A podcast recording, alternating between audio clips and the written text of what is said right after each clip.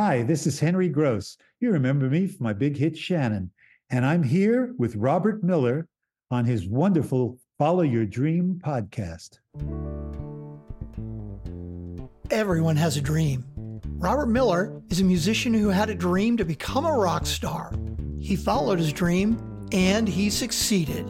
If you're ready to pursue and succeed at your dream, then listen up and get inspired and motivated to take action today. Welcome to the Follow Your Dream podcast.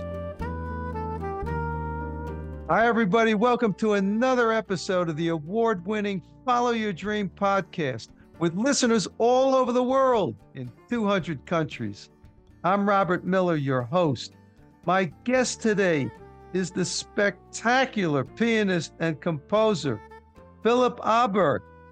He recorded eight wonderful solo albums on Windham Hill Records, known for the new age music that they put out.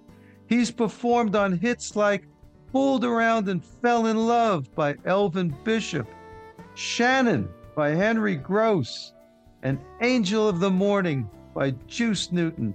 He's played with the Boston Pops, with Peter Gabriel, the Doobie Brothers, and on over 200 albums. And he's got Grammy and Emmy nominations too. How about all that? And in the middle of this episode, as I do with all of my musician guests, Phil and I are going to do a song fest. We're going to play a handful of his best works, just a little bit, give you a taste of them, and we'll talk about them, and you'll get the backstories. And nobody else does this in podcasts. And you know that I feature a song of mine in every episode underneath the introduction and at the end. And I always try to make that song relevant somehow to my guest. And in this instance, I've chosen my song called Because She Said So from the album Play by my band Project Grand Slam. Why did I choose this? Well, Windham Hill, the label that Philip recorded for, was always known for that mellow vibe that they used to get on all their records. And I think my song has a similar mellow vibe, and it could have been a hit on Windham Hill, just like Philip's albums. You decide for yourself. So, Phil Aaberg, welcome to the Follow Your Dream podcast, baby. Thank you, Robert. So happy to be on this show. And I appreciate what you do. And there's so many of my friends and people I played with who have been on your show that it's an honor for me to be on it. Well, my goal is to get every great musician that ever existed and is still alive on this show. So we're, we're going down the path. Yeah. It's a pleasure. It really is. I got to start off. You know, sometimes things that just jump out at me when I read somebody's biography. And one of the things that jumped out at me from your biography is that you were born and raised in Montana, a hotbed of music, huh? A hotbed of music, yeah, the birthplace of the blues. It's kind of off the beaten path. Tell us about it. Yeah, I was born here. I live here now.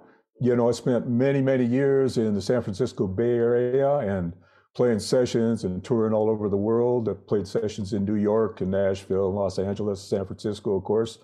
It's kind of a strange thing to have come out of Montana. There are a couple of renowned musicians who have, have come from here. Jeff Ament, you know, in Pearl Jam, who grew up just uh, basically 40 miles from where I grew up. But yeah, you're right, man. There was, you know, and in those days too, when I was growing up, there was not the great access to all kinds of music of the world that there are now. So what I used to do, I played every kind of music I possibly could. And that's what I tell kids too when they're coming up. Play for everything, you know, play for your school band, play for your chorus, play for your church, play for the Rotary Club. Somebody asks you to play, play. That's the best experience you can get no matter where you live. But I used to stay up real late at night with my honest to God transistor radio under my pillow and listen to KOMA, Oklahoma City and that's where I got uh, my love of R and B, black music. I mean, there, you know, Montana's a pretty white place, and in those days, you did not have access to the kinds of music we have now. You know, it's interesting you say that because although I grew up in New York City, so we had plenty of music and a lot of radio. I used to do the same thing. I take my little transistor radio. It's late at night, and I used to be able to get stations from so far away because there wasn't the same interference. I mean, kids today don't understand what we're talking about, of course, because transistor radios basically don't exist anymore. But it was it was so much fun to discover things that were far away, and you know that's the way you got into a lot of other music. It appears. It, yeah, it was magic, you know, and and to listen to that music of of a sort that I mean, literally, it was country and western when I hit high school. There was a little bit of rock and roll, and I always had rock and roll bands with my brother and, and friends from the town and stuff. We played all the, you know, the garage band hits and the hits that we could play. But to hear Marvin Gaye, and the Four Tops, and you know, it wasn't it wasn't like real earthy, gutsy blues, which I got into later. Actually, when I went to Harvard, I took a folk music class, and I, I got into all the what they're called the Smithsonian uh, folkways records now. I know all about Smithsonian folkways. Yeah, you bet. The greatest, and and here I was at this institution of higher learning, you know, uh, supposedly the highest learning, and I'm sitting in the library listening to all this stuff that just it turned my head around. It turned it changed my life to hear all this great early folk music and stuff. And then when I was touring with Elvin Bishop, for the first part of the time I was with him, we were playing smaller clubs, you know, uh, and we would drive around in the South in a station wagon, and we would pull into these little stores that had a few gospel records, a few old blues records, and Bishop would buy all of them. And he had a little portable record player. And we go back to our hotel, motel, and we go into Bishop's room, and he'd play all this incredible stuff. So that was my education was those first couple of years with Bishop. Yeah, I can imagine. You know, you spoke about the Smithsonian Folkways label. Most people don't know that, you know, in Washington, D.C., there is this enormous repository of American music of all different kinds, Smithsonian Folkways. Yes, sir. I got into that because I owned a record label at one time, way back when, and we were doing some stuff and we had to get some material from Smithsonian Folkways. They couldn't have been nicer about the whole thing, but the amount of music that they have there and the breadth of music because America has produced some incredible music. Okay, from the deep blues you were referring to, to uh, country, to gospel, to all this stuff. It's been an amazing experience. So tell me this. You're growing up in Montana. You got the transistor radio under the covers. You're listening to the, the station from far away. How'd you get into music? Were, were you born into a musical family or what? They were musical. Yeah, my um, my grandmother was the choir director at the church, and then my mother was the choir director at the church. So, and we always had a piano in the house, and we always had a record player in the house. And I think the wonder of you know you would think it's a disadvantage to the town I grew up in was a thousand people, and then really isolated. I mean, there was nothing around there. You would think that would be a disadvantage, but I think the thing that turned out to be really good for me was that nobody was telling me this kind of music is the only music you play. Like, you know, you might be slotted into a genre. If you live in a city, you might have uh, sort of jazz Nazi parents, you know, and they say jazz is the only kind, or rock and roll is the only kind, or classical is the only kind. Well, I played all of them. And I loved all of them equally. You know, I didn't concentrate on some of them because that was not my predilection, you know. But you know, I still play classical music. I still play chamber music with people. I write pieces for uh, chamber music and orchestra.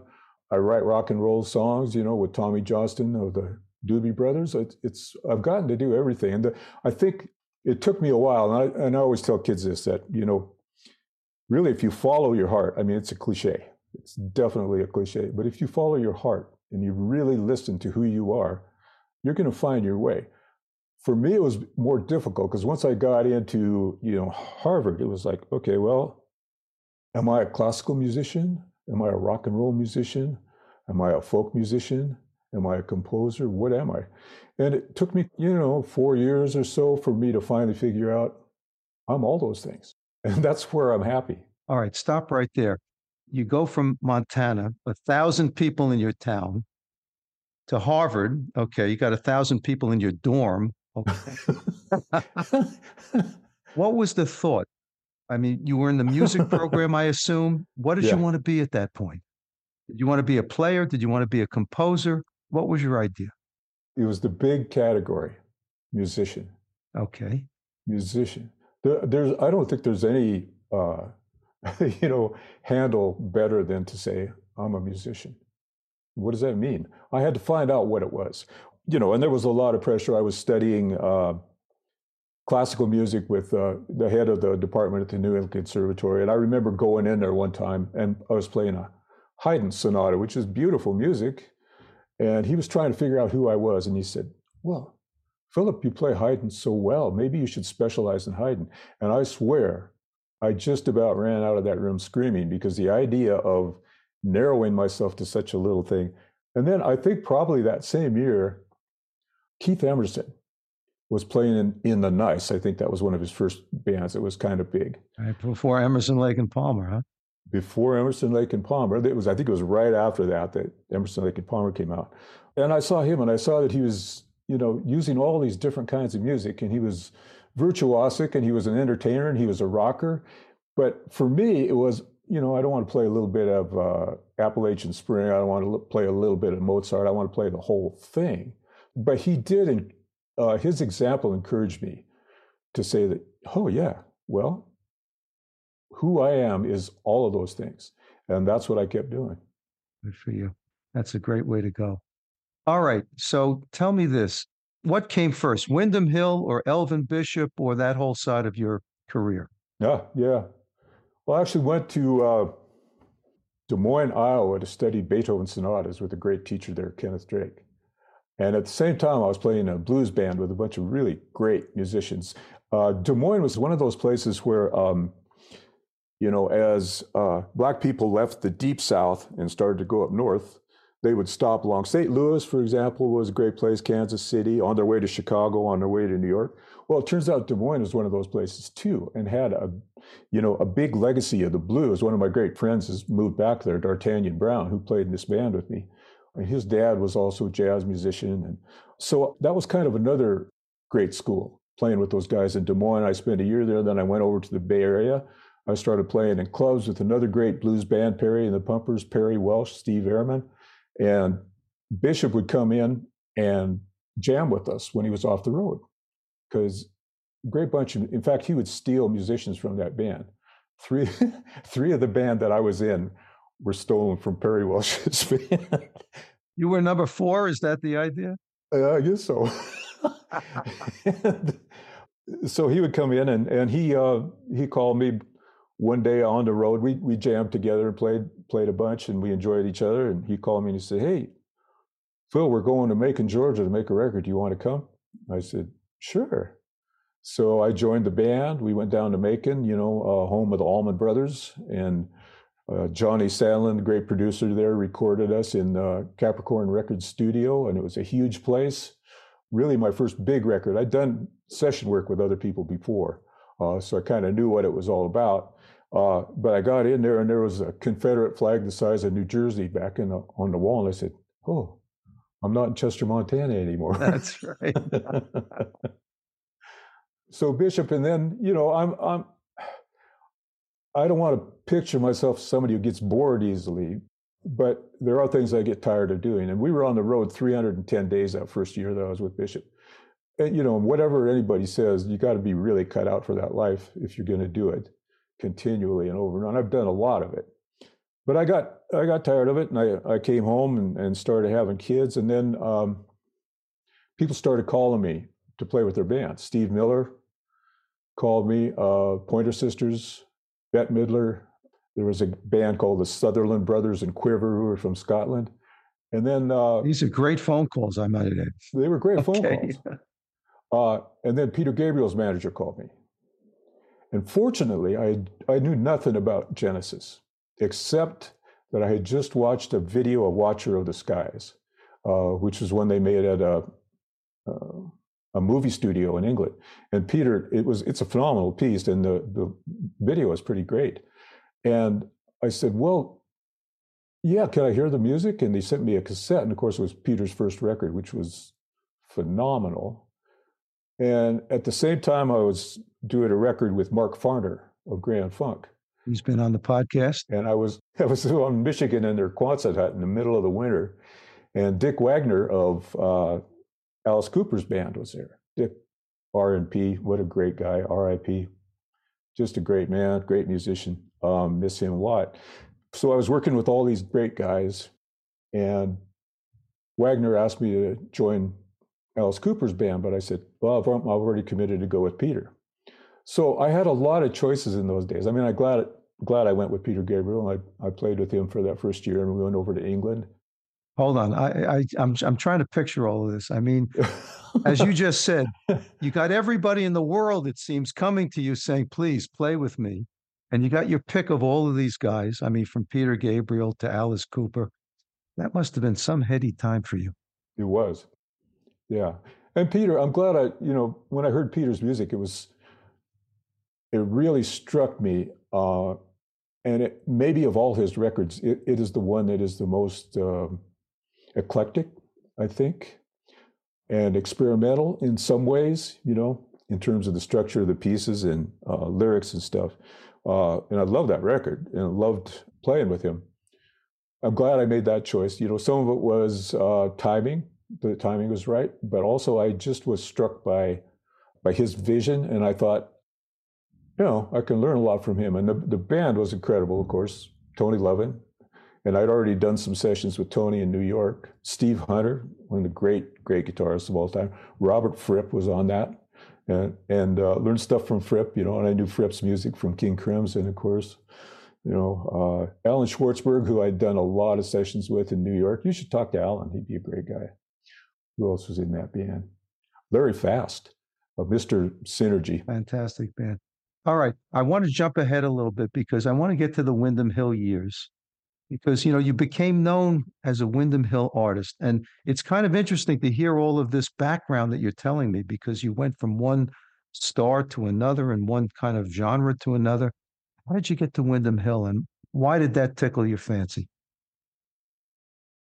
This is another one of those deals where I really didn't know much about that music or that label, but I had played. Uh, I played on a record with my friend Roger Voudouris, who is gone now to Roger, rest in peace, great guy, who did a lot for me. And he had to, he had a hit called "Get Used to It," and then I played on the record after that one, and uh, you know I was playing kind of in between pieces, trying not to get the piano out of tune and stuff. And Jeff Porcaro was on that, and he came up to me and said, uh, "Man, your music is really good. How come you're not doing that?" So that was really encouraging to me because I'd never thought of myself as a solo artist. But a lot of people encouraged me. Roger Voudouris encouraged me. And at one point, he said, I want to be your manager. He said, I'm tired of trying to do this rock and roll stuff. And uh, he managed to get me. Uh, that's another long story. Love to tell you sometime uh, about getting on Windham Hill. But essentially, Windham Hill was at that point, it wasn't about you know, we're going to make mellow records. It was about does Will Ackerman, who was the head of Windham Hill at that point, does Will Ackerman like you as a person? And does he like your music? And I just did. So Roger came to me one day and said, Do you ever hear Windham Hill? And I said, Yeah, I mean, I know Michael Hedges is on that record. He's a great, great guitarist. And I don't have any of the records. I, I don't even know what George Winston sounds like. And uh, he said, Well, they want to hear a demo from you. And I said, Oh, he said, Friday. This was like Monday. I said, I don't have a demo. He said, Well, we got to get one. He says, Because I have a meeting lined up. So we went into uh, uh, a college down in Hayward, California. A friend of mine was was renting the studio there, and we recorded a bunch of songs. None of them were written up; they were all improvisations. Every single one of those songs was an improv. And we edited the improvs and sent them to Windham Hill. And it was like, okay, well, it's, it's almost too easy. They they signed me to that. There were some other things that went along with that, but isn't that interesting? You know, Windham Hill, I guess maybe it didn't start out in a certain way, but they became known for that whole new age thing or chamber jazz, you know, they call it that genre as well. Yeah, yeah. Like you mentioned George Winston, he was the king of Windham Hill as far as I could tell. Yeah. And it was just, you know, I, I always admired them in the sense that they carved out a certain niche for themselves. And uh, that's hard to do in music because everybody is, you know, cannibalizing everybody else's stuff. But they had a certain niche and you did very well there. Hi, everybody. This is Robert Miller, your host.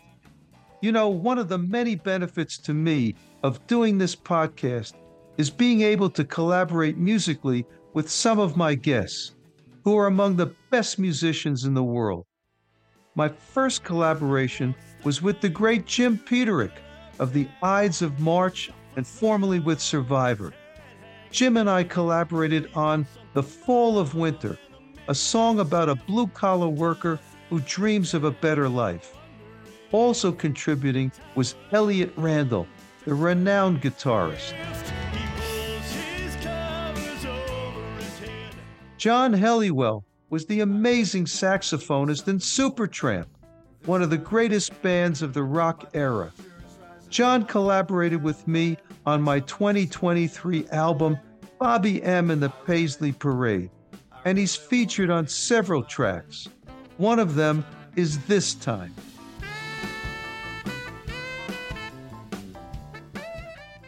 Tony Carey is a singer songwriter and keyboard genius who played with Ritchie Blackmore's Rainbow. Tony has collaborated with me on several recordings, including his exquisite organ playing on All of the Time.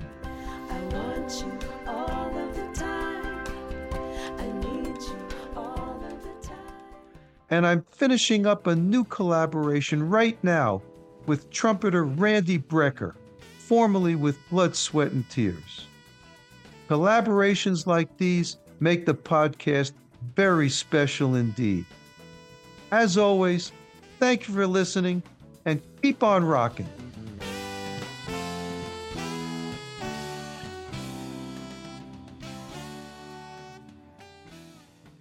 All right, I want to go to the Songfest portion of this interview so people can hear what we've been talking about. The first thing I'm playing is Upright, which is from your Live from Montana album.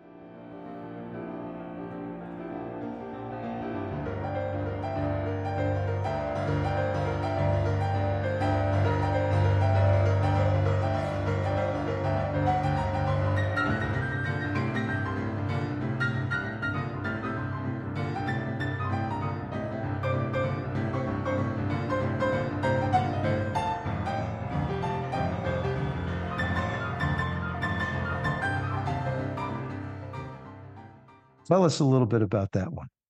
Well, yeah, after Windham Hill, I mean, I got tired of Windham Hill too. so after Windham Hill, my wife and I started Sweetgrass Music as a record company. And that was one of the first records that we put out. And that was a benefit for my hometown hospital. We recorded that as a benefit at the school auditorium. Isn't that amazing? On a piano that I had helped uh, helped the town buy, get together and buy. And Upright was originally on a Windham Hill record with a bunch of LA studio guys. And it, I liked the piece so much that I had to figure out a solo piano version of it. And that's what this is. It's a beautiful piece for sure. And I love the fact that you recorded this live in an auditorium. Okay. You don't hear too many records like that. All right, let's go to the next one Every Deep Dream, which is also from Live from Montana.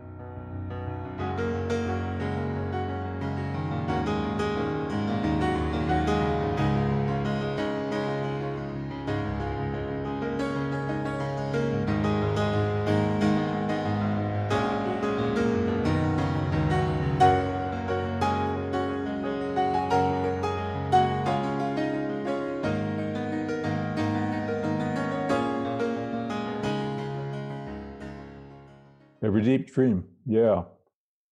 Uh, that's one that people really like, and I played that all over the world. And that was also originally on uh, a record called Upright on Windham Hill.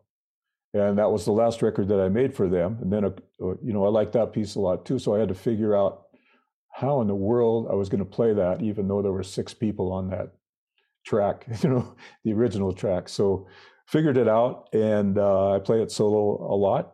Every Deep Dream is uh, actually a line from a book by John Hersey called Blues. Not the music, but the fish. well, the solo piano stuff, I mean, it resonates. It's beautifully recorded.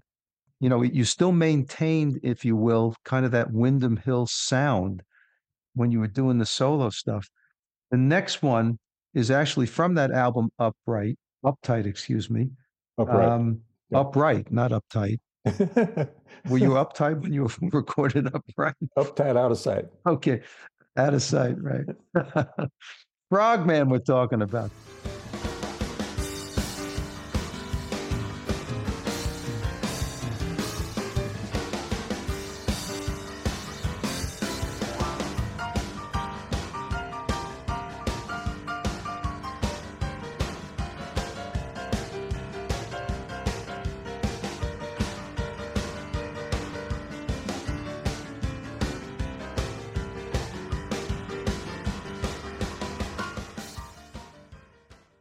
Tell us about that.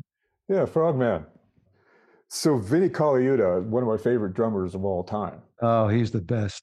He really is, and I mean, and I had done some sessions with him in L.A. Uh, you know, on various, I think, country records. Actually, that's what we were doing. Juice You're kidding. No, I got to hear Vinnie Colaiuta playing country. Okay. he could play anything. Yeah. You know. yeah, and at the same time he was doing the country stuff. You know, the other guys who knew him really well would say, "Hey, Vinnie, play that deal where you do like four beats with your uh, with your right. drum and seven with your hi hat, and then three with your, you know." He could do that. I know he can. So he'd just do it. But had one of the greatest backbeats in the world, you know. And so I asked Vinnie to play on this record, thinking, well, fat chance. And he did. And this was just, for some reason that day, we didn't have a bass player. so I said, hey, well, let's just do it together. So it's just piano and drums. Yeah, beautiful. He's something special. I, I remember seeing him play with Sting, and like you said, it's like his his limbs are disjointed because he can play different beats with each different limb. Just amazing. right. All right, let me get to that big hit of yours that you played on Fooled Around and Fell in Love with Elvin Bishop.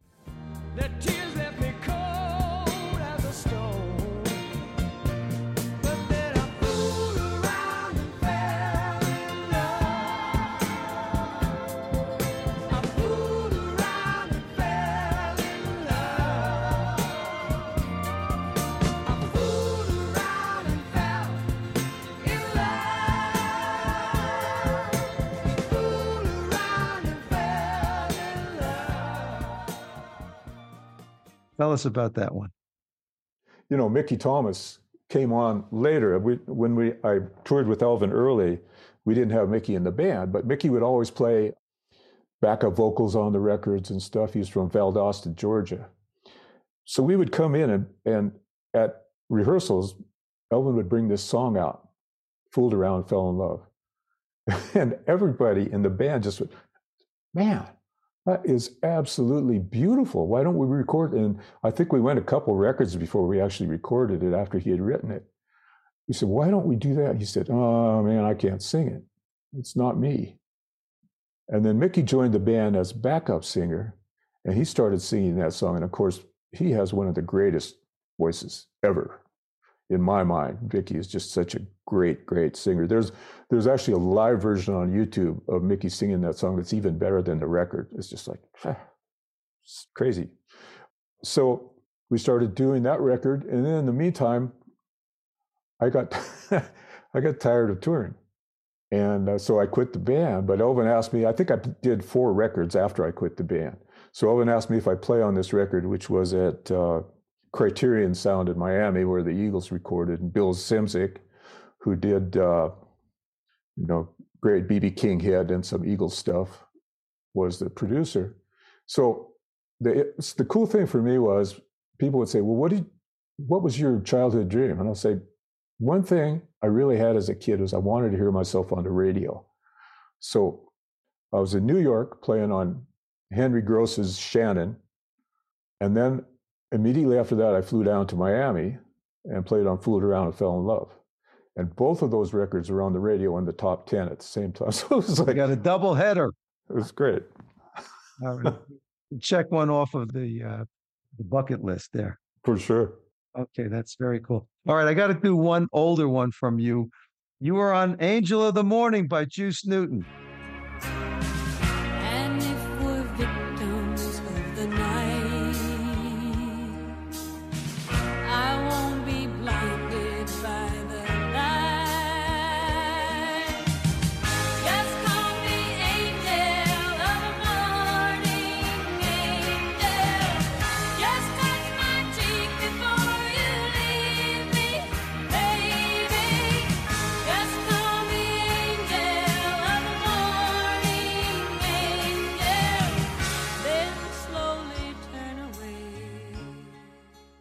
Tell us about that one. That was a big hit too. It was a big hit, yeah. Uh, Charlie Calello was uh, the arranger on that, who's also a, a hero, big hero, you know, of the music. Been around forever. And uh, Juice was, she's so great. And uh, her husband at the time, Otha, was such a great guy. And, you know, really bunch of wonderful LA studio musicians. And uh, I think, I, I don't know if I played four or five of, of her records. Really enjoyed that. But Angel of the Morning came up and we did this uh, arrangement of it. So the, the funny story later about that is that I was sitting in the theater with uh, my son, my youngest son. We were watching Guardians of the Galaxy, and Fooled Around came on, and because it was in that movie, and, and he said, "Hey, Dad, that sounds like you." And he was pretty little. I said, "Yeah, it is me, Jake." So, but I was impressed that he could pick out my playing from that. So then we were riding somewhere. I think we were flying to Africa or something, and Jake was sitting in front of me, and they were playing the movie Deadpool. And the first song on Deadpool was Angel of the Morning. So I tapped Jake on the shoulder and said, Hey, Jake, played on that one too. You recognize that one? no, because the piano part's a little, you know, it's an orchestral feeling song. Yeah, it's a little bit underneath on that one. It is, yeah. All right. Well, we have been talking here with a fantastic musician, Phil Aaberg. Phil, you've played with everybody. It's quite remarkable. You made it out of Montana. I'm very proud of you, but then you went right back into the state. So you're the king of the you're the musician king of Montana. I want to thank you so much for being on this podcast. It's been so much fun. Oh, thank you, Robert. It's been a real pleasure. I appreciate everything you're doing. All right. Thank you so much. All right. We're going to play that song of mine that started off the uh, podcast. It's called Because She Said So. I want to thank you all for listening, and we'll see you in the next episode. Thanks for listening to the Follow Your Dream podcast. Make sure to subscribe, rate, and review the podcast so you don't miss another inspiring episode. You can connect with Robert at robert at followyourdreampodcast.com. And you can hear more from his band at projectgrandslam.com.